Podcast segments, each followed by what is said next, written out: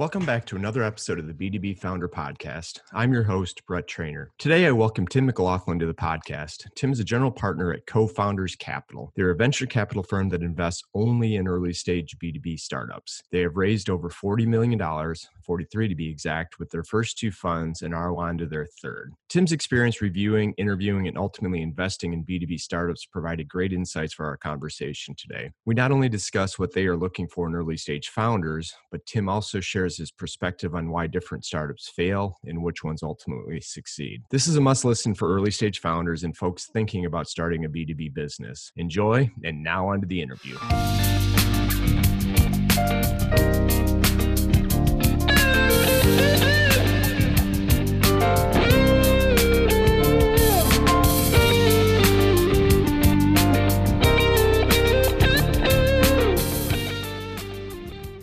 Good morning, Tim. Welcome to the show. Hey, good morning. Thanks for having me, Brett. Uh, it's my pleasure to have you. I'm really looking forward to this conversation. You are my first official venture capital guest of any sort, so I'm, I'm anxious to get into that. But before we do, maybe you could give us just a little bit about your background in the firm and, and who you guys are working with. Yeah, sure. So, just a little about me first. I live in uh, Raleigh, North Carolina. So, we're a North Carolina focused fund.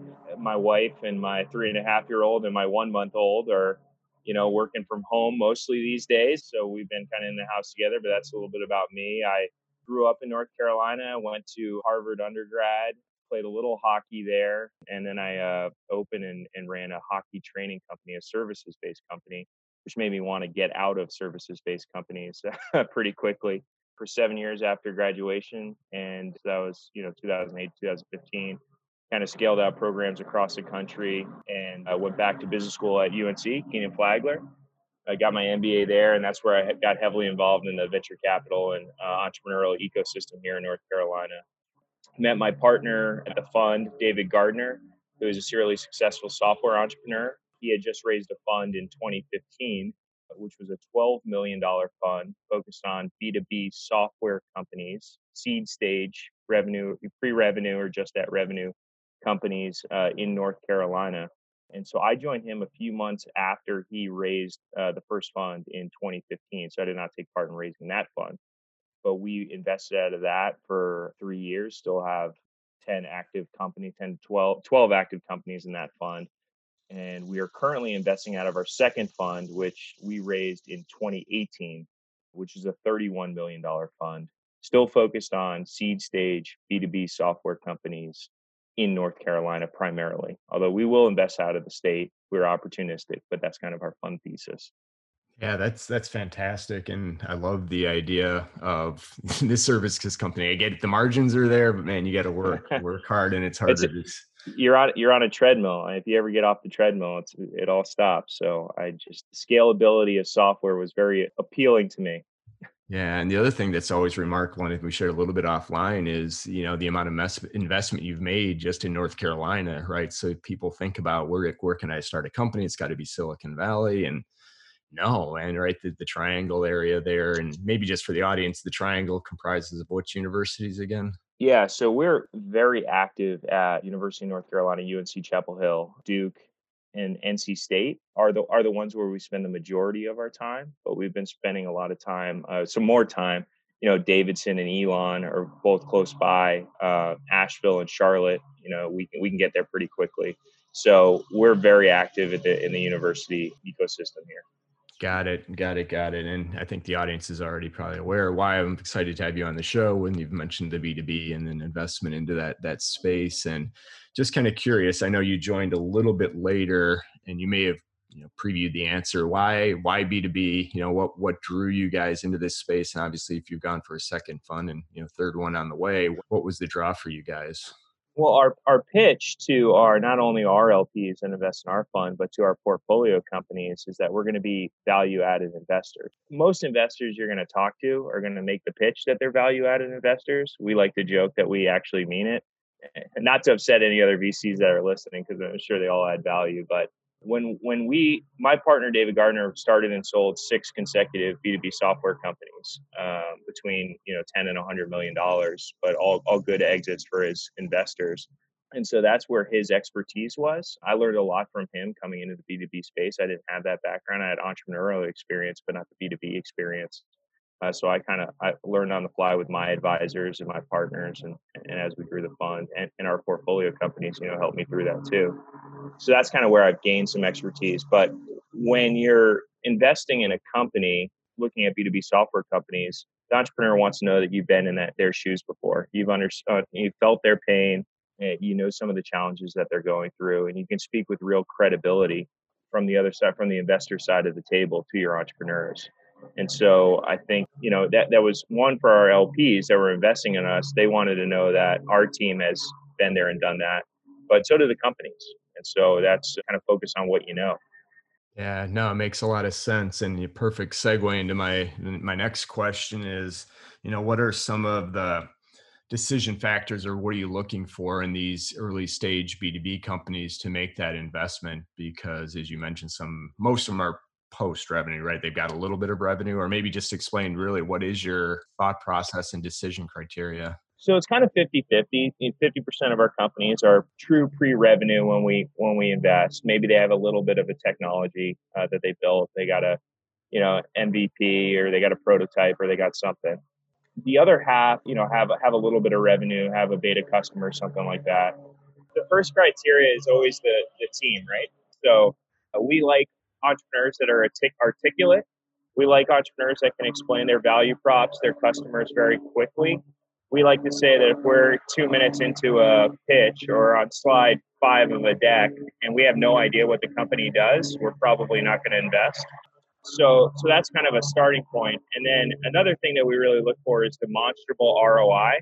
We like solutions that are better, faster, cheaper, where we can sell one customer, do a case study, uh, do a white paper, and then we can take that out and sell it to, over and over again to reasonable business people. So if we can get that case study and there's demonstrable ROI, that's something that's great up our alley. We're kind of industry agnostic, so healthcare IT, HR tech, fintech, kind of across the board, but demonstrable ROI is present in all of our investments. No, that makes that makes a lot of sense. I'm just curious, you know, because from some of my work i won't necessarily avoid you know uh, financial services or healthcare but with some of the regulatory issues it just adds a different level of complexity. So you guys are i don't want to say okay you see the if you see the opportunity the de- demonstrable roi then you're good with that or have you seen some challenges with yeah so here's kind of our secret sauce kind of of what we do. When you're investing in companies this early there's not a lot of diligence that you can do on the financials. There's not a lot of you know well, what you can do is you can go and test the value props with potential customers and you can start to get a feel for what the regulatory hurdles are going to be or what the objections are going to be. So we actually go with founders to try to sell their products. We talk to potential customers. We talk to customers that have passed we we try to understand before we invest you know the key variables in the financial models that are driving those businesses. So what is the sales cycle going to look like? What is the price point going to look like? What is the real roi for the customer? And and to your question you know one of the things with with sales cycle might be that regulatory hurdle right? What are the check marks that you need to see from this company security you know what level of security do you need, what level, you know, HIPAA compliant solutions, all that stuff to be able to sell. And that gives us a sense of what that those hurdles are going to be so we know how much money to put into the company. Okay. Now that makes a lot of sense. And I guess that's a good because one of the things, you know, I work with obviously a lot of the B2B and the startups at different stages, not all tech, and kind of talk about a fundamental growth checklist, if you will, right? There's here's the things that you should be. And it almost sounds like you're partnering with these companies to help them build those checklists out. Are there certain, you know, four or five key things that you want to see every one of these companies? Obviously the ROI, but is there anything else uh, particular that you're you guys are heavily focused on in those early stages? Yeah, so I'd say it's traits around the founding team or the entrepreneurs. So coachability, right? Are they are they willing to take advice and feedback and incorporate it? One one thing that we say is, you know, we give some advice and feedback on, you know, maybe try this a little differently in your next pitch, or maybe change this wording in your deck and just see how it goes.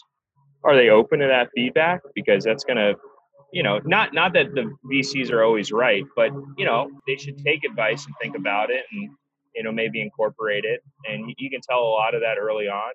Where we invest, it's really important that the entrepreneurs aren't stuck. They don't get entrenched on an idea or a belief that they had going in, right? So, what's their ability to you know, pivot might not be the right word because that might be a little too strong, but to adjust their value props, for example. A lot of times they'll go in with a with a pitch and talking to customers, and the customer can say, "Well, we really don't care about that. Here is what we care about."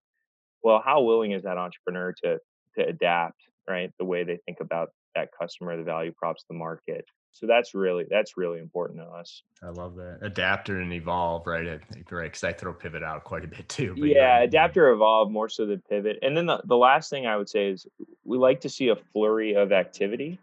So one thing, for example, is we'll we'll entrepreneur will come in and pitch to us. We'll really like an idea, and we'll say, hey, let's set up five sales calls. Let's go on. Let's do five demos. Let's shoot with some live ammo. Let's see what the results are and the feedback is. And if it takes months to set up those five calls or demos, that's a huge red flag.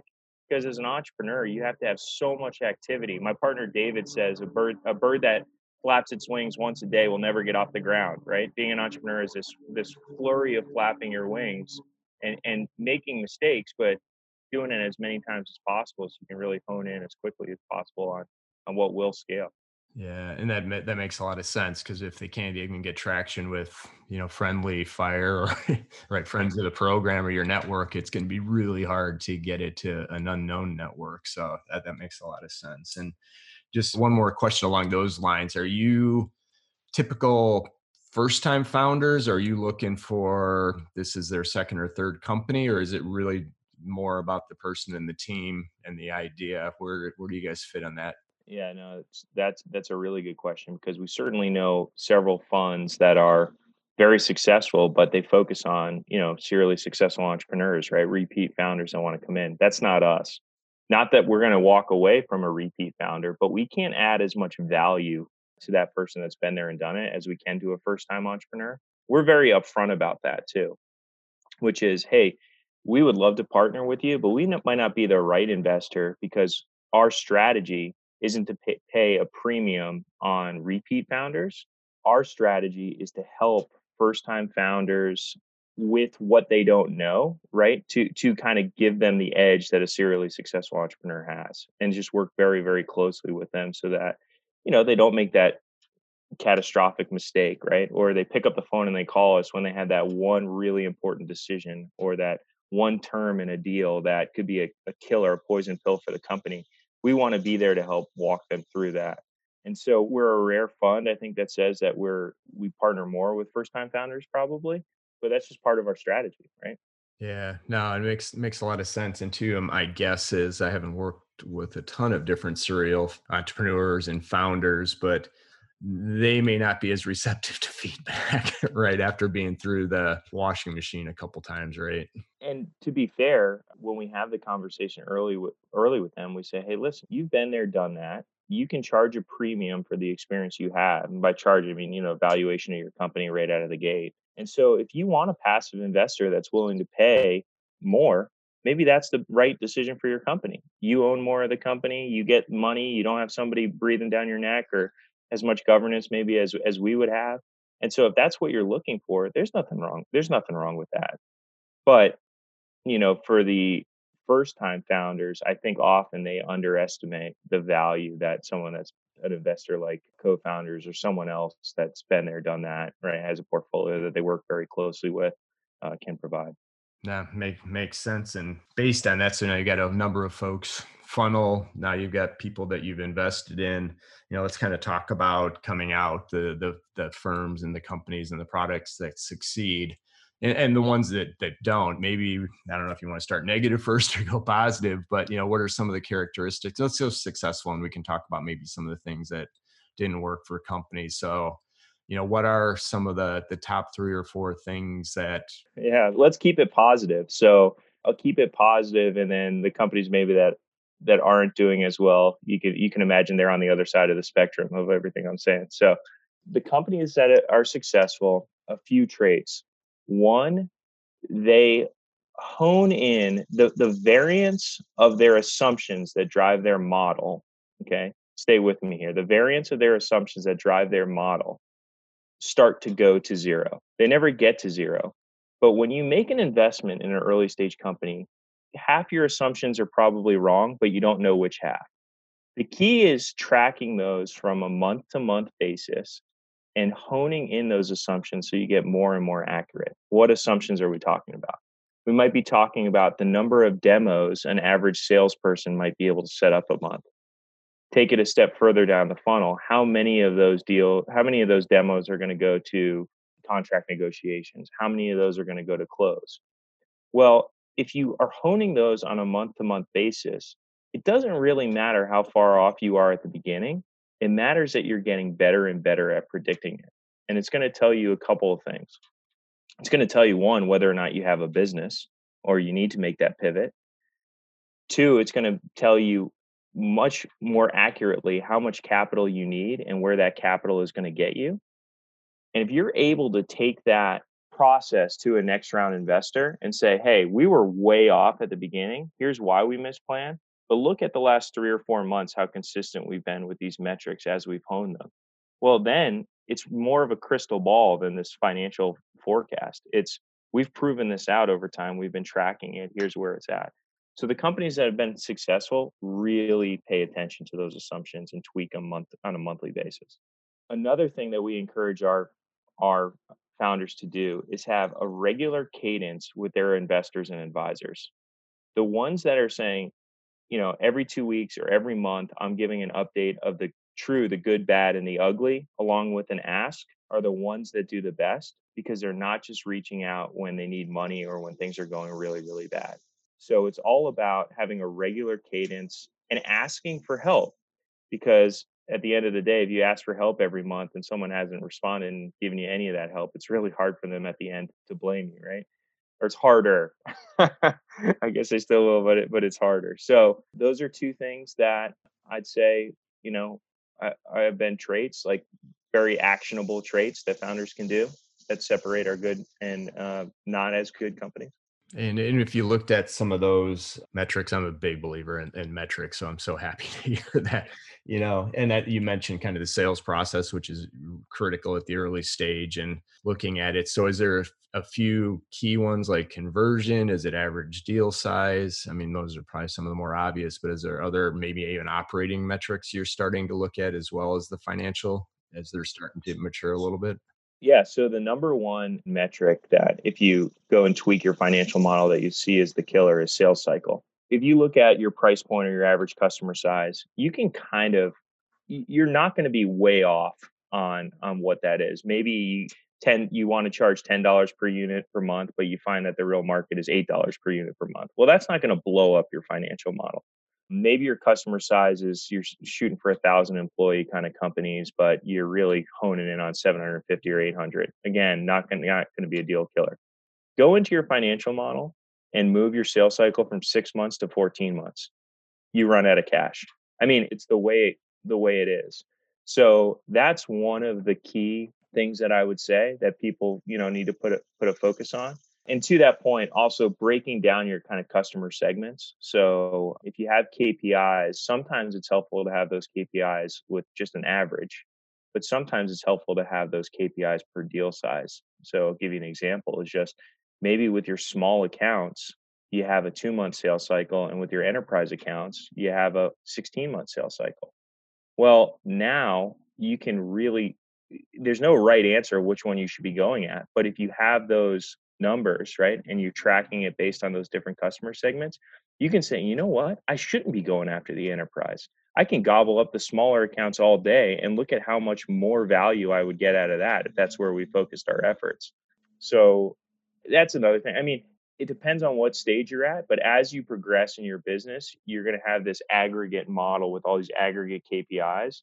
And then you're going to have the ability to kind of segment it out as you go along. So I, just important when to make that decision. Yeah, no, that makes sense. And do you even maybe take it a step further do you advocate that they pick a specific vertical because one of the things i see a lot is you know we can be all things to all people we can sell everywhere and then when you're the founder led selling still at that point you can have those conversations but you know where do you see a you know like i said a focus or a niche take one niche at a time get good at then expand or you have you seen success with the other way where we can our product applies across all these different verticals you know we're going to go broad initially does that make sense? So yeah yeah i'm gonna i'm gonna do the safe right answer which is it depends. But but but here's here's this here's the strategy that we try to deploy which is going after three customer segments maybe or three different industries that's okay as long as there's a plan at the end of a certain amount of time to make a decision what you want to do at the end of that time so let's say we're selling to enterprise, you know, mid-level and, and SMB kind of for small businesses. We're, we're, we're testing with each one of those. Well, six months from now, let's come back and see where the real value is and where we need to focus our time. That doesn't mean we're unfocused at the beginning, right? It means that we're testing some different strategies.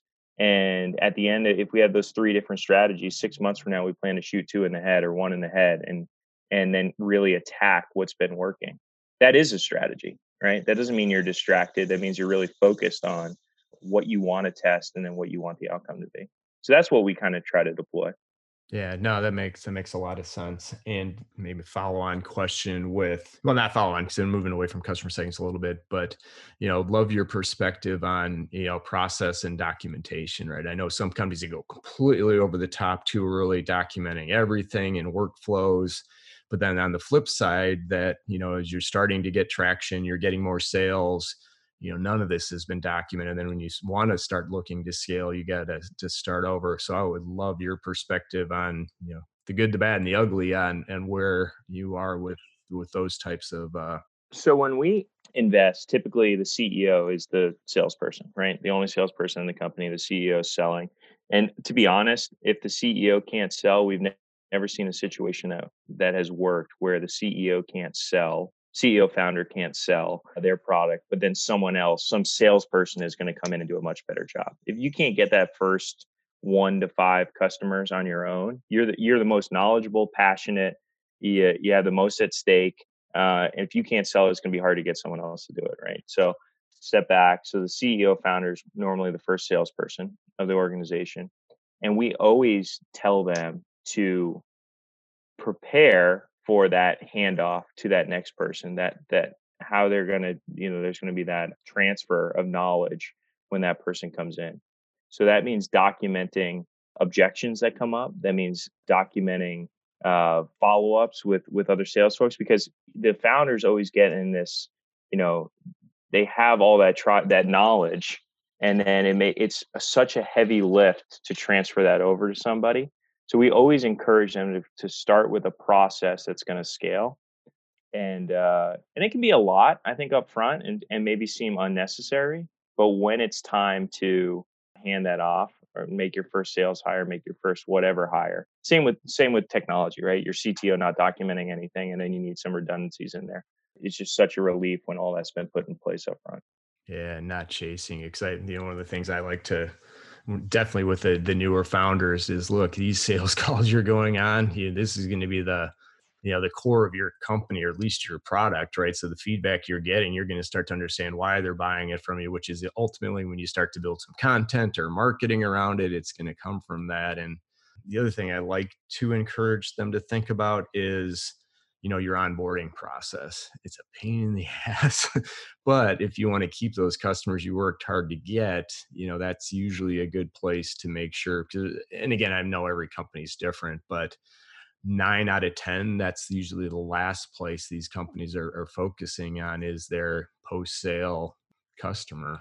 Yep, it's it, you know one of the things that we've always talked about is you're onboarding your first customer, you're training them on your product, why not work with them to create a video, right? That's scalable, right? That that now you can put that on your website. Maybe it reduces some of the the friction of the onboarding process, but it creates a roadmap and a blueprint for your your first customer success hire. That's just an example that we've seen is like So you've onboarded eight customers now. You've done the exact same thing eight times. You don't have it recorded and you don't have it written down. Why not? How much happier would you have been if you spent twice the time onboarding that first customer by creating some, you know, scalable material than doing this eight times over? So yeah, 100% agree with you. And when I moved out of management consulting back into the the startup world, you know, you, they train us on level three documentations and you can just see eyes rolling like, all right, so I've learned, let's just go level one, the key tasks and activities, which, which makes a lot of sense. Cause as you grow, you can start to, to formalize that. I want to be respectful of your time and we're starting to run out, but I do want to kind of ask, you know, you talked about success. So after these companies are working with you through that phase, what's next for those companies? What's your ultimate obviously you're going to follow on with some investment in certain companies is that maybe just a little bit of background on what you guys do with the successful companies. Yeah sure. I mean our, our main i mean one of our main goals of course our main objective is return of capital to our investor base to our lps that's our fiduciary responsibility and so that's where we focus. But also growing the entrepreneurial ecosystem in north carolina is one of our one of our missions that we have. So it's it's not only having successful founders and outcomes and, and return of capital but you know building that network and ecosystem of successful entrepreneurs or entrepreneurs that tried did everything right but it just didn't work that are now looking to start their next business and knowing that those folks want to work with us again and are going to come back and you know we'd be happy to fund their next you know venture. And so you know what's next? Building a network of of professionals we worked with in the in the past that we want to work with again in the future and that are embracing kind of the entrepreneurship mentality here in the state. I think that's kind of what's next and hopefully that turns into a family of funds, you know, where Crunchbase is again uh, ranked as the most active investor in North Carolina and that's been running for a while now and I'm a little nervous because COVID has slowed us down a little bit, but we want to not only do we want to keep that title of most active, uh, that's nice. But you know, one of the more successful ones with outcomes and building the the ecosystem here. Yeah, that's awesome. Awesome. And I was going to ask you what what really has changed. I mean, the world's changed and we've gone remote. I think it's accelerated a lot of things that we were heading towards anyway, but just curious from you know, even maybe your your early stage or the the companies you're just starting to engage with through the companies you're working with, have you seen massive changes or has it just been an adjustment period for you guys?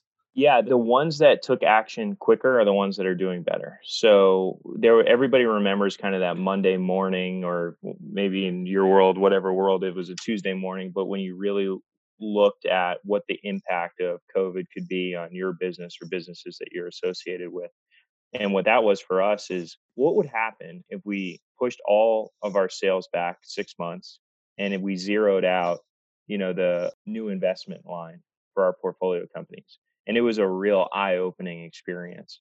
And so we tasked our entrepreneurs to to go through that exercise and to take swift action right away. What do you need to do to right size your team? Do it all in one swift day week whatever it needs to be so that you can keep morale with whoever's left on the team and ensure them that you know they're going to be here for the long haul and you right size the ship and all that stuff. The companies that did that have been definitely more successful now, the other thing, there's some things that are just out of all the company's control, right? Sometimes you have a product that's going to sell better in COVID, and you didn't know that. Nobody pitched us on that, right? There were companies we were looking at investing in hadn't, and then all of a sudden COVID took off and said, "Listen, we're not raising money for. We're selling like crazy right now. We're not raising raising money for another year or two because of all the customers we're onboarding." And then other ones, you know, sales cycles got pushed back 12 months, and it's just not the fault of anybody.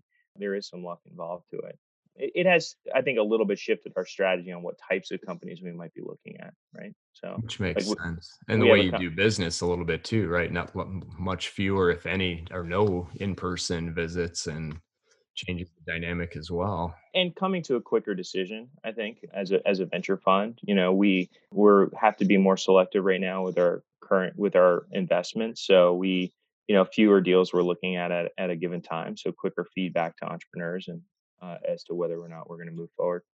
Yeah, back to what you said, adapt and, and not pivot, adapt and evolve or, or die in these in some cases. So awesome. All right. Well, my last two questions for you. One is you know what's next for you and what's next for for co-founder capital what's next for me is hopefully getting back out into the real world with with my new growing family personally hopefully that's it and we'll get back to something what it looked like before covid sometime soon where we can all be healthy and do that. So personally that's what i want. Professionally with co-founders we've done a good job i think not only with our first funds first and second fund at setting ourselves up to return good capital to our lps but positioning ourselves in the market with a good brand, with good, strong relationships, where we're going to be able to raise uh, fund through a family of funds. You know, hopefully fund three, fund four. I'm very, very lucky, and I know what I want to do for the next 25, 30 years of my life. I know that not everyone is that lucky. I love what I do, and in order to do that, you got to, you know, early on, you so you got to treat people the right way. You got to build those relationships so that you think about the long run, right?